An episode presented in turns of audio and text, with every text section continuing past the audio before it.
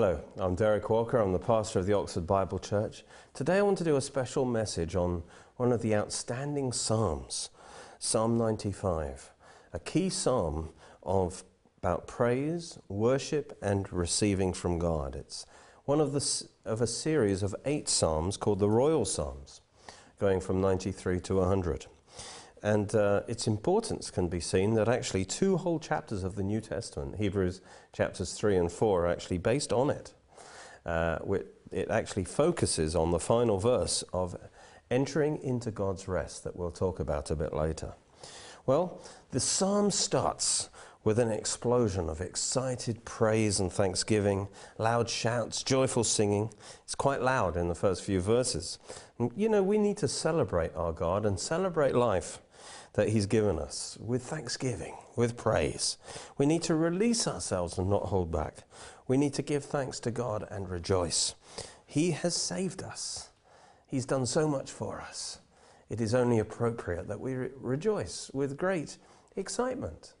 And uh, I'm not sure that many of us are really ready for heaven because it's going to, it's going to be full of excitement and exuberance and uh, ecstatic uh, praise. Let's see the psalm as it begins in verse 1 and 2. And he says, Oh, come, let us sing to the Lord. Let us shout joyfully to the rock of our salvation. Let us come before his presence, his face, with thanksgiving. Let us shout joyfully to him with psalms. And again, if we're just used to subdued worship services, we won't be ready for heaven, which is f- constantly filled with rejoicing. Joy, where joyful praise isn't just deep in the heart, but it is expressed fully. And we're going to notice as we go through this psalm, it's actually in three stages, based on three calls, three challenges to the worshiper to come closer.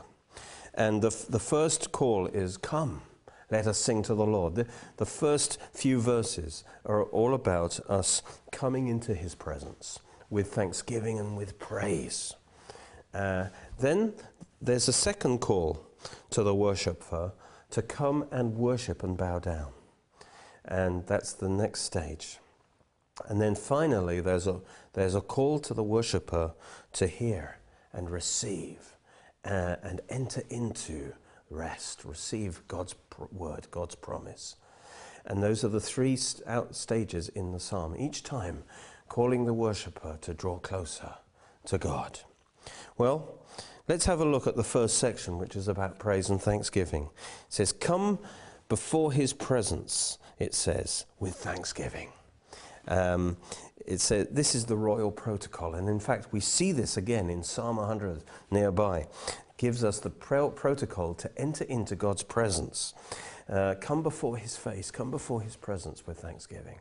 Before we can get into God's presence and, and receive from God, we must come into his presence in the right way. Psalm 100 clarifies Make a joyful shout to the Lord, all you lands. Serve the Lord with gladness. Come before his presence with singing. That's how we must start. Know that the Lord, He is God. He has made us, not we ourselves. We are His people and the sheep of His pasture. That's what gives us confidence to come into his presence. We know that we, we love him. He loves us. We belong to him. And therefore, we can come into his presence rejoicing. Then it says, enter his gates with thanksgiving and into his courts with praise. Those are the two key words thanksgiving and praise as we start to enter his presence. He clarifies the thanksgiving now. Be thankful to him, and that is for what he's done gratitude for what he's done for us and thanksgiving by faith of what he will do for us based on his promise. That's called the sacrifice of thanksgiving. And then it says, and bless his name. That's praise, because praise declares the name of the Lord, who God is. Thanksgiving thanks him for what he's done for us and will do for us, whereas praise declares his name. Bless his name we declare who he is, his character, his attributes. God, you're great, you're holy, you're magnificent. Praise God. Well, then it explains why. For the Lord is good. His mercy, his covenant love endures forever, and his truth endures to all generations. You know, what a privilege that is. We are, have been invited to come into the presence of the King of the universe. He's created us and He's given us life. Uh, he's good. He's going to keep all His promises to us of eternal life. And the protocol for coming into His presence is to acknowledge who He is and, and to declare His name and to acknowledge what He's done for us and will do for us throughout eternity. And that praise and thanksgiving brings us into His manifest presence. It brings us face to face with Him. It, it, other things fade out, you see, and our focus is on Him. We, we come into that awareness of His presence. Let's have a look at Psalm 95 again. It says, Oh, come. This is the first call into his presence. Oh, come, let us sing to the Lord. Let us shout joyfully to the rock of our salvation. Let us come before his presence with thanksgiving. Let us shout joyfully to him with psalms. You see, Jesus said, The hour is coming, and now is, when true worshippers, now we're going to talk about worship in a minute, true worshippers will worship the Father in spirit and in truth. For the Father is seeking such to worship him. That's what God is really looking for, is worship, not just praise and thanksgiving. God is spirit, and those who worship him must worship him in spirit and in truth. See, God wants us to worship him, and that's actually what happens when we're in the immediacy and the intimacy of his presence, when we're face to face with him. Now, our reborn spirit is always in the presence of God. But we also need to bring our soul, our mind, our will, our emotions. We need to bring our soul into His presence, um, you see, so that we're looking to Him, that our mind and our thoughts are on Him. And so, first, before we can worship, which is what happens when we're in His presence, before that, we need to come into His presence. How do we do that? How do we bring our soul into God's presence? By praise and thanksgiving in spirit and in truth. In other words, we need to release our spirit by our mouth. How do we release our spirit with our mouth? Out of the abundance of the heart, the mouth speaks. We release our spirit by being willing to sing and shout and, and be joyful. We, that's how we release our spirit. We need to learn to release our spirit in spirit and in truth. How, what do we do? By declaring the truth of who God is and what He's done. You see, we, need, we come into God's presence saying, Thank you, Lord. You're the rock of my salvation. You're my shield. You're my fortress. I thank you that what you did for me on the cross. I thank you, you've given me a new life. I thank you, you've given me eternal life. I thank you, my name's written in heaven. And I praise you that you're a good God.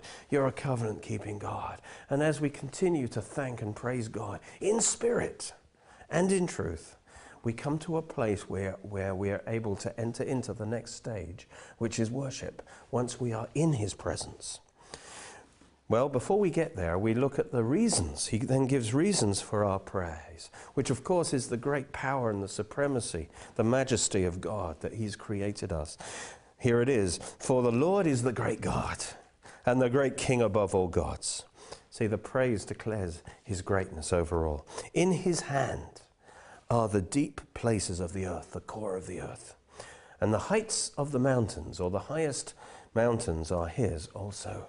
In other words, he's saying from the lowest place to the highest place, they are his. And that by implication, that means everything in between as well. From the microscopic to the cosmic, they are his. The sea is his, for he made it, and his hands formed the dry land. In other words, he's the creator of all. Well, that's, that's how we come into his presence with thanksgiving. Now we come to verse 6, where there is an extra call to the worshipper who has already now entered into the presence of God. What happens now? And what happens is worship. See, praise and thanksgiving brings you into his presence, but what do you do now that you're in the immediacy of the presence of the king? What is the appropriate response now? And this will actually, what happens now, will determine the outcome in your life of, of your time of praise and worship. Will there be a long term change achieved in your heart and your life? Or will there not be any real change? That you'll walk away unchanged? Because even though you've come into to the presence of God, you walk out unchanged. What's, what's the difference? The difference is whether you then enter into worship. And worship is the submission of our will in the presence of God. You see, at this point, in the awareness of His presence and the awareness of His seeing you inside out, you've got a choice. Either you're going to back away from a safe distance from God, like Israel at Mount Sinai. They were so awed by the majesty of God and the presence of God that they thought, we, uh, we dare not. And so they backed away, whereas Moses entered in. You see, you are aware of His majesty, His holiness. You may want to back to a safe distance because you know that when you start hearing His voice, and you will, once you start entering His presence, you will start hearing His voice. But you may not want that. You may not want to change. You may not want to expose your heart to, to His purity. Uh, that you, you know that He'll start dealing with you the awareness of your sin may want to cause you to back off, or you don't want your comfort disturbed. Or, on the other hand, confident that He loves you, you then draw closer in worship. You open yourself to Him. You bow to Him in submission. You make yourself willing to hear and receive from Him, to hear His voice, to bow to that. Why? Because you know He loves you. It's for your best, it's for your good. One way or the other, you can't stay in neutral. You're either going to abide and enter into worship, or you're going to back away. Your heart's going to go astray onto other things because you are uncomfortable in the presence of the King. But you can't stay neutral. You've got to enter in, or you're going to pull away. Let's look at this section now, the next call to the one who's come into the presence of God through praise and thanksgiving. Now it says, Oh, come. Another call, you see. Oh, come. Let us worship and bow down. Now he's calling him closer still in worship. But this time it's not the exuberant praise. This time it is that submission. Let us worship and bow down. Let us kneel before the Lord our Maker. And these all express submission of the will that's appropriate, isn't it, when you're actually standing before the throne of the King? Well, why? For he is our God. We are the people of his pasture and the sheep of his hand. And I want you to notice these verses are more intimate and personal. You see, in verse 5, it talked about how his hands hold and sustain and form the earth, that mighty hand of creation. Now, it, these are the same hands that protect and guide us, his people. We are the sheep of his hand. And notice it says in these verses, he's not just God, but and the creator of all things. But suddenly now, in other words, in the praise, it's more distant. But now he's our maker and he's our God. He has made us, he's redeemed us, he's made us his own, he cares for us. That's what gives us the confidence in the presence of His Majesty not to back away because we know that He loves us, but to draw closer, to open ourselves and to worship and submit to Him. You see, it's not the greatness of His power and majesty that makes us draw closer because naturally we would want to withdraw to a safe distance. But it's the knowledge of His redeeming love for us that that enables us to answer that call to draw closer through the blood of Jesus. You see, he knows his sheep, he takes care of his sheep, and we hear his voice and we respond to his voice of love. And this revelation of love is actually what causes us to bow down before him in humble submission and adoration, in worship, face to face with him, trusting him uh, and His will for our life. You see, only now, when we're focused on Him alone, we don't let our heart go astray on to other things, then when your will is bowed to Him in worship, now you are ready to hear His voice. Now you qualify to hear His voice. J- Jesus said, If anyone wills to do His will, then he will know whether what he, I am saying is from God or not. In other words, you can only truly recognize the voice of God. You're only in position to hear the voice of God when your will is submitted to Him before Him. And so as you enter into worship, you are now ready for the next stage, which is to hear his voice. Hear him speak to you and let him do business with you. Let's look at Israel. Israel, when they were redeemed from Egypt and they crossed the Red Sea, they praised God with joyful singing and dancing, exuberance. And that is right and appropriate, like I said, because we have such a great God. And, and they certainly fulfilled stage one. And, um, but many people, and Israel didn't get past stage one. They didn't go any further, except Moses and Joshua and Caleb, perhaps. Notice what it says in Psalm 103. It says, He made known his ways to Moses, his acts to the children of Israel. See, Israel knew his acts, and they praised him and they thanked him for the miracles that he did. But Moses knew God himself. Moses knew his ways. You know, when so, you know someone's ways, you actually know them. Why? Because Moses didn't just praise God, he actually spent time in God's presence, face to face with God in worship. And so, Israel as a whole, though, because they didn't submit their wills to Him in worship, they didn't, they didn't truly bow down to God in worship. As a result, uh, their hearts, um, their wills were not established in God. And, and the Bible talks about how their hearts were still hard. They didn't. See, when you enter into worship and you don't want God to deal with your heart, you pull away and your heart stays hard. But if you continue in worship and say, God, deal with me as you want, show me your will, show me your ways, then God can start softening your, his heart and speak to you, speak wonderful things to you and, and, and cleanse you and do things in your life and then you are trusting in Him. But Israel didn't allow that to happen. And so they were not established in God. So they were easily led astray by circumstances. You know, in the wilderness there, they had setbacks, difficult things happen there. And from Exodus 16 onwards, we see this happen again and again. In fact, it happened 10 times. That whenever something went wrong, they started rebelling and murmuring against God, blaming God. And they acted as if God had never done any great things for them. The problem is they had a hardened heart because they hadn't entered in to worship. Their hardened hearts w- were revealed through their responses to trials and setbacks and tests. And this hardened heart would eventually lead them to fail to enter the promised land. The tenth time God said, That's that, you will not enter the promised land. So as you start entering into God's presence, you will start hearing God's voice. And at that point, you either pull back to a safe distance, uh, refocusing your heart on other things, or fortified by His love for you, you press in and you submit yourself to Him.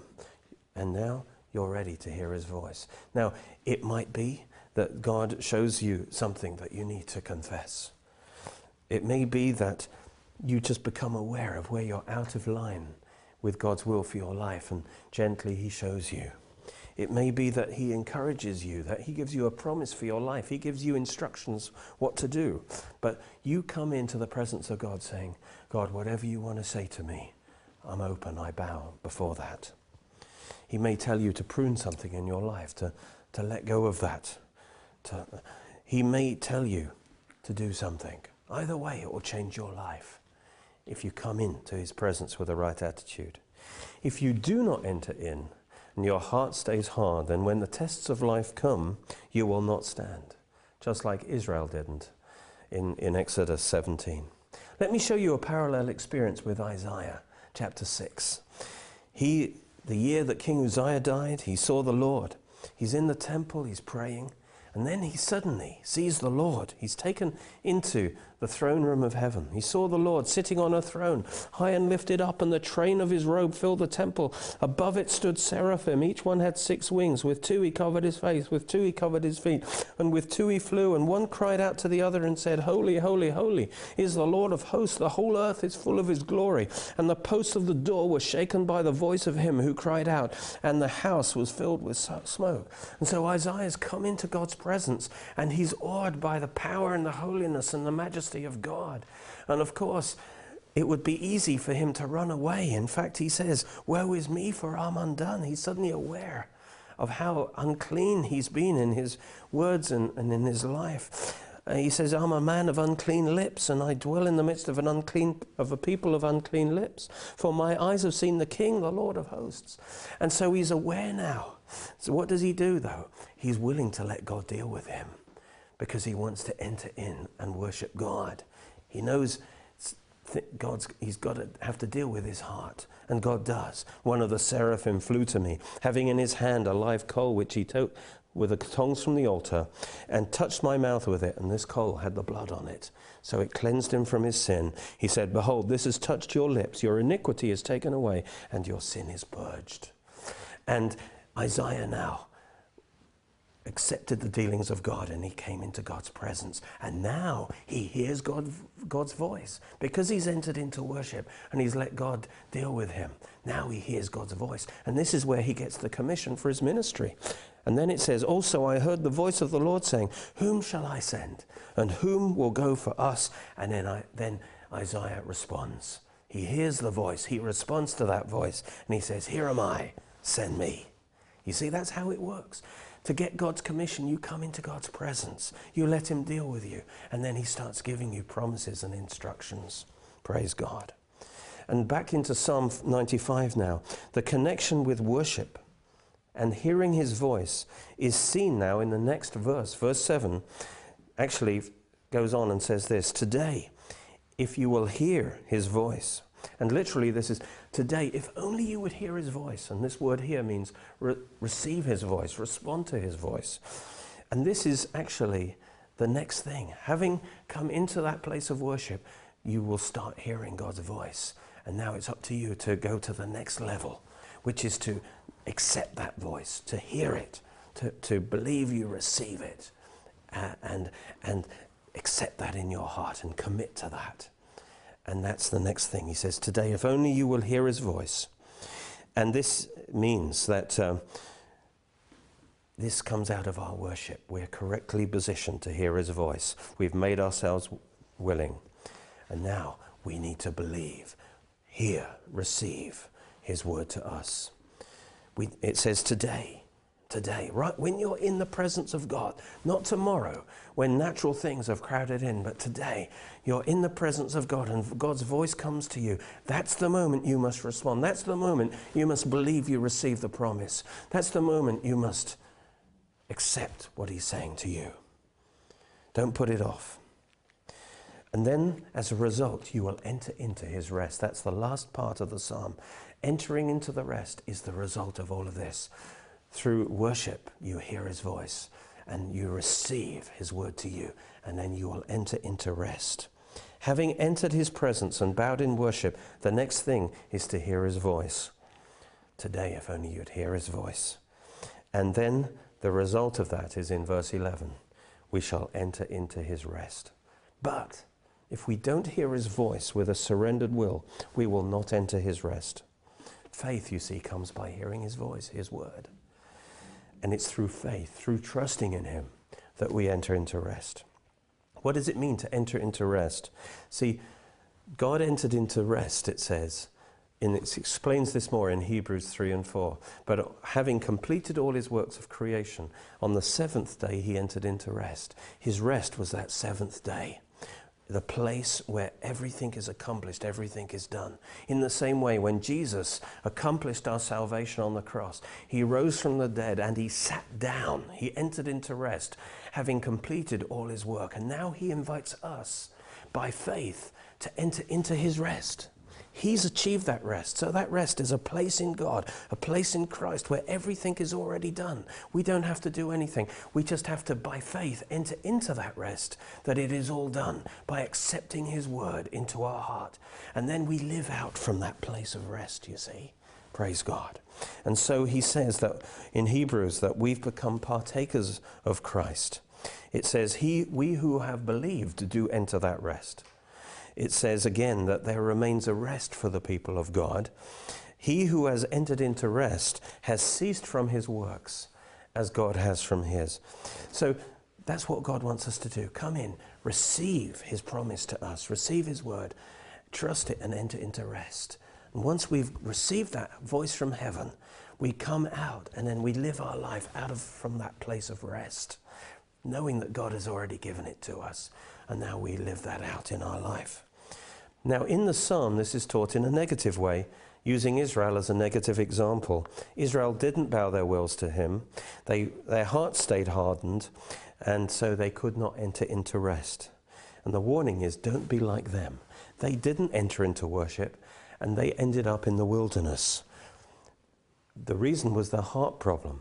They didn't spend enough time in God's presence to be softened and to receive his promise, so they couldn't enter. Let's read it quickly. He says, Do not harden your hearts as in the rebellion, as in the day of trial in the wilderness. Exodus 17. When your fathers tested me and they tried me, though they saw my work. For 40 years I was grieved with that generation and said, It is a people who go astray in their hearts after other things, after idols, you see. They do not know my ways. It's a heart problem. They didn't spend time with God, knowing Him and His ways of grace. And so they went their own way. So I swore in my wrath, they shall not enter my rest. They will not enter the fulfillment of God's promises for them. See, their outward life was reflected reflected their inward life. Had they entered into rest in their heart by faith in God's promise, they would have lived out from that reality and entered into the fulfillment, the promised land. But because they went astray in their hearts, pursuing other things rather than the presence of God, to know Him and His ways, their lives went astray, wandering 40 years, going nowhere in particular. Why? Because they rejected the voice of God for their lives. Their lives lost purpose and direction, and they failed to enter into what God had for them. The key was in stage to, to worship God, to be in that position to hear and receive his voice for them, and then that becomes the foundation for the rest of their life. We live out from that place of rest. We enter into through worship and hearing his word. word. You see, that's why it's so important. Don't miss the times of praise and worship in your church uh, because you need that, but to be prepared to receive the word of God and to enter into rest. I recommend Psalm 95 to you as a pattern for your worship. I want to invite you to join us for the UK Unite England Conference, organised by my good friend Pete Samra. I'll be speaking at it with other speakers all day Saturday, the 6th of October. Uh, it's to unite Christians and pastors and leaders for the purpose of evangelizing our nation. For more details, contact us. The details are on the screen.